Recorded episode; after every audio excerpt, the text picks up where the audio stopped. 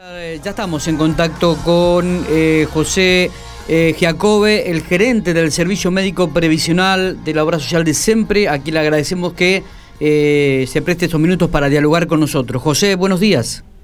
Buenos días, Miguel. Bu- Buenos días a los oyentes de la radio. Bueno, mm, nos alegramos y te damos gracias por estos minutos. José, días atrás la oposición le reclamó a la obra social, al siempre, un aumento del 47% en la cuota mensual de los adherentes. ¿Qué, qué tenemos para decir sobre esto? Eh, bueno, en primer lugar voy a aclarar un poquito eh, la figura del afiliado adherente porque por ahí hay un desconocimiento en la generalidad de la población de qué es la figura de afiliado adherente. Bien, El- el- nosotros tenemos dentro del padrón afiliatorio que tenemos más de 92.000 afiliados. Dentro del padrón afiliatorio tenemos 3.200 afiliados que tienen esta figura de afiliado adherente, es decir, representan algo así como el 3% del total de la población. Ese afiliado adherente es un afiliado que en algún momento tuvo este, cobertura a través de la obra social por un periodo superior a tres años, porque ha sido empleado en algún momento del Estado, llámese provincial, municipal, de alguna entidad autárquica, porque ha estado a cargo por ser hijos menores. Bueno, ex- existen diferentes situaciones por las cuales tuvo al menos tres años la obra social y dentro de la ley de la obra social permite que esa persona que tuvo al menos una antigüedad de tres años siempre pueda continuar con esta figura de afiliado adherente pagando una cuota mensual. Esa cuota mensual, el mecanismo es similar a lo que fuera este, el pago que se hace mensualmente cuando uno elige cualquier obra social este, cuando quiere tener un seguro de salud, llámese una prepaga o alguna otra obra social, donde uno paga un aporte mensual y accede a una cobertura en salud. Eh, este subsector, digamos, de afiliados, eh, hemos, visto en el último año, en 2019, y, por eso se había tomado la determinación de, establecer un aumento, que estaba generando un déficit dentro del mismo subsector, es decir, que no era autosustentable. No podemos generarle un- una carga de un déficit que genera un subsector al resto de los afiliados que son los afiliados naturales de la obra social. Eh, El empleado, aquel que aporta una parte de su sueldo más una contribución patronal, en definitiva es el afiliado natural de la obra social, y esto es una figura que se le otorgó en algún momento para aquellos que querían continuar con la obra social puedan tener la posibilidad de seguir teniéndolo. ¿cuántos afiliados hay ahora adherentes? 3.200. 3.200. 3.200. ¿Y cuál era la cuota anterior, José, y la que se, y la que va a pagar a partir de ahora? Tres- 3.836 era la cuota anterior y a partir de ahora es 5.630. 3.836 y a partir de ahora 5.630. 5.630, sí. Esto si uno observa un poquito lo que hay en el, en el mercado, digamos, es- es- en primer lugar esta actualización, este, parte de esto ya debería haberse hecho en abril, esto para que se entienda, esto ya es una actualización cuatrimestral, este año no se la hizo en abril, teniendo en cuenta que en abril estábamos en, en- en plena cuarentena y en fase 1 con lógicamente todo lo que eso implicó en ese momento, este, con in- incluso algunas complicaciones para, para que estos afiliados puedan acceder a realizar el pago de las cuotas. Se prorrogó incluso la posibilidad de que pagaran las cuotas en, en tres meses, se estableció una prórroga para que tuvieran la posibilidad de pagar las cuotas en forma diferida. Eh, y ahora lo que se hizo fue este, algo que este, en principio lógicamente es una medida poco feliz, pero es necesaria porque no puede, reitero, este, su sector generar una carga al resto de los afiliados de la obra social. Eh, esta, si uno compara un poquito este valor en relación a lo que hay en el mercado de, de- de oferta en, en seguros de salud, este, y esto es algo que nosotros lo hemos corroborado y además permanentemente tenemos consulta, sigue siendo conveniente desde el punto de vista no solamente desde el costo, sino también desde los beneficios y la cobertura prestacional que tiene la obra ¿Y social. a partir de cuándo comenzarían a pagar este aumento? Esto es eh, a partir del primero de septiembre. Bien. Sí, esto es hasta fin de año se mantiene esta cuota, digamos, el valor que se estableció ahora, también estas otras cosas que quiero aclarar, es un valor que ya hasta fin de año no se tocaría. Está bien. ¿Cuántos afiliados tiene el SEMPRE en la provincia de La Pampa?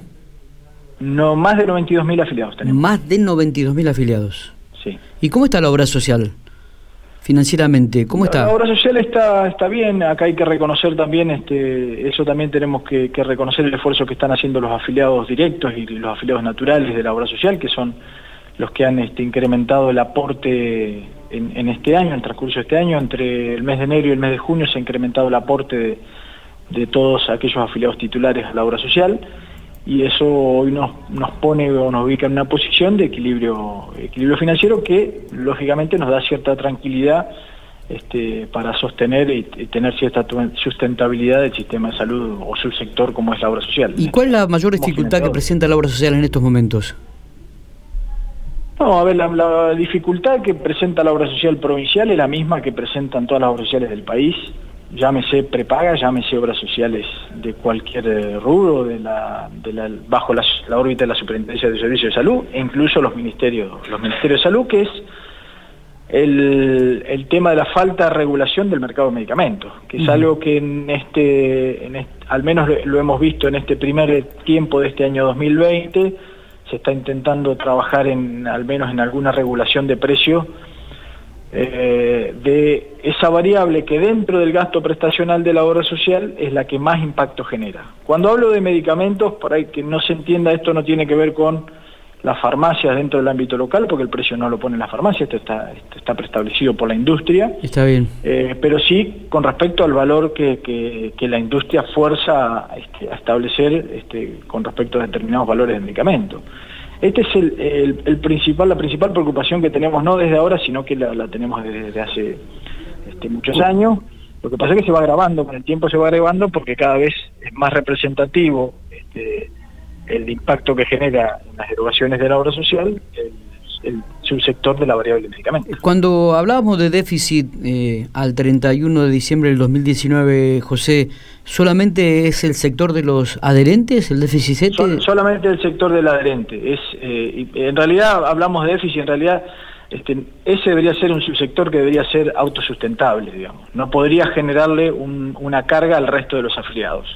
Desde ese punto de vista nosotros hacemos el análisis y la necesidad de actualización de la cuota. Ajá, ajá.